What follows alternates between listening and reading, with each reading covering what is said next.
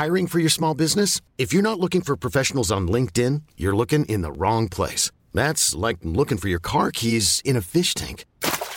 LinkedIn helps you hire professionals you can't find anywhere else, even those who aren't actively searching for a new job but might be open to the perfect role. In a given month, over 70% of LinkedIn users don't even visit other leading job sites. So start looking in the right place. With LinkedIn, you can hire professionals like a professional. Post your free job on linkedin.com slash achieve today.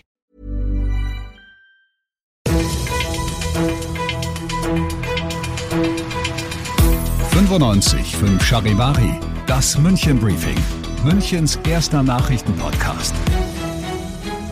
Mit Christoph Kreis und diesen Themen. Nervenkrimi am Münchner Landgericht im Prozess gegen Jerome Boateng und Münchens diesjähriger Christbaum ist auf dem Weg und wird morgen früh aufgestellt. Ich freue mich sehr, dass du auch bei der heutigen Ausgabe wieder mit am Start bist. In diesem Nachrichtenpodcast, da hörst du jeden Tag in fünf Minuten alles von mir, was in München heute wichtig war. Das gibt's dann jederzeit und überall, wo es Podcasts gibt und immer um 17 und 18 Uhr im Radio.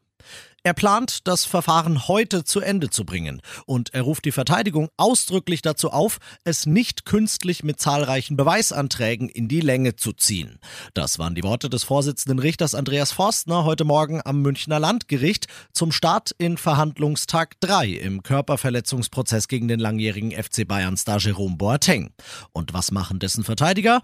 Richtig, sie ziehen das Verfahren mit Anträgen in die Länge. Sie wollen Forstner erst wegen Befangenheit ablehnen ablehnen. Damit scheitern sie, Begründung Verfahrensverschleppung.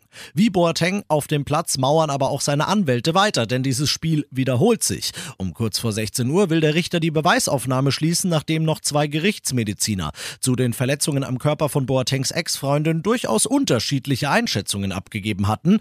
Antwort, tut mir leid, wir haben da noch ein paar Anträge. Ob das Urteil also heute noch wie geplant fällt, ist völlig offen. Boateng selbst bestreitet alle Vorwürfe, wegen derer er letzten Herbst schon mal verurteilt worden war. Sowohl er als auch die Münchner Staatsanwaltschaft waren damals aber in Berufung gegangen und haben so diesen heutigen Nervenkrimi erst ermöglicht.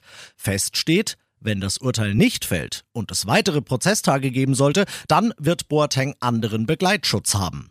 Die Security-Firma, die das bisher immer gemacht hat, darf ihm den dann nicht mehr geben. Deren Gebäude und der Van, in dem die Boateng-Entourage heute vorgefahren ist, die wurden von der Münchner Staatsanwaltschaft nämlich durchsucht.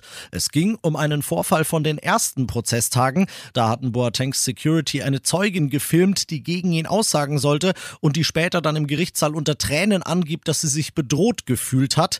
Diese Ermittlung jetzt, betont Staatsanwaltschaftssprecherin Leiding, richtet sich gegen vier Security-Mitarbeiter, nicht gegen Boateng selbst, aber sie passt in ein Match mit vielen, vielen Spielunterbrechungen. Die Bilder sehen krass aus. Es war ein wahres Inferno. Heute Nacht leuchtet die Klenzestraße im Glockenbachviertel auf einmal taghell. Denn um kurz nach 1 Uhr brennen vier Fahrzeuge, offenbar völlig unabhängig voneinander, vollständig aus. Es wird niemand verletzt dabei, das ist das Wichtigste und die Feuerwehr löscht diesen Brand auch relativ schnell. Aber die Polizei, die ermittelt jetzt, weil das Brandstiftung gewesen sein könnte und sie sucht Zeugen. Wenn du also heute Nacht im Glockenbachviertel unterwegs unterwegs warst und du hast das gesehen, die Nummer der Ermittler und auch Bilder von den brennenden Autos gibt's auf charivari.de. Du bist mittendrin im München-Briefing und du kennst es ja mittlerweile nicht mehr anders. Nach den ersten München-Themen schauen wir auf das, was in Deutschland und der Welt heute wichtig war. 49-Euro-Ticket, Wohngeld und vor allem das große Thema Energiepreise.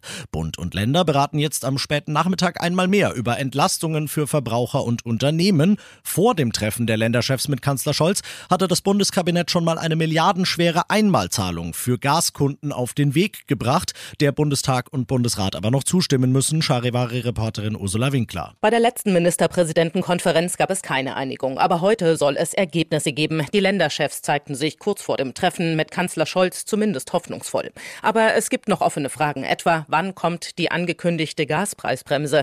Die Länder wollen sie ab dem Jahreswechsel. Nicht machbar, heißt es von den Versorgern. Aktuell plant sie die Regierung ab März, strebt sie aber rückwirkend zum 1. Februar an. Als Überbrückung beschloss das Kabinett, dass die Gasabschlagszahlungen der Verbraucher für Dezember entfallen sollen. Mieter werden das allerdings erst bei der Nebenkostenabrechnung zu spüren bekommen. Und das noch zum Schluss. Das Ding ist frisch gefällt und sein nächster Halt heißt München. Im schönen Hohen Peißenberg im Landkreis Weilheim-Schongau ist der diesjährige Münchner Christbaum geschlagen worden. Hohen Peißenbergs Bürgermeister Dorsch sagt über die 50 Jahre alte und 25 Meter hohe sibirische Weißtanne. Der muss natürlich sehr schön gewachsen sein. Gell? Wir wollen uns ja auch nicht blamieren, wenn wir den Baum nach München liefern. Und das ist ein Baum, der halt alle die Kriterien einhält. Der wird dann auch ausgesucht. Da kommt eine Delegation von München und der Hohenbeißenberger Baum hat glücklicherweise passt. Ich finde, die Delegation hat super ausgesucht. Der Baum wird morgen früh um halb acht auf dem Marienplatz aufgestellt. Da sind unsere Charivari-Reporter natürlich für dich dabei. Und leuchten wird er dann erstmals am 21. November, wenn der Christkindlmarkt eröffnet wird. Und ich glaube, da können wir uns jetzt schon alle drauf freuen. Ich bin Christoph Kreis, macht dir einen schönen Feierabend. 95.5 Charivari, das München Briefing, Münchens erster Nachrichtenpodcast. Die Themen des Tages aus München gibt es jeden Tag neu in diesem Podcast.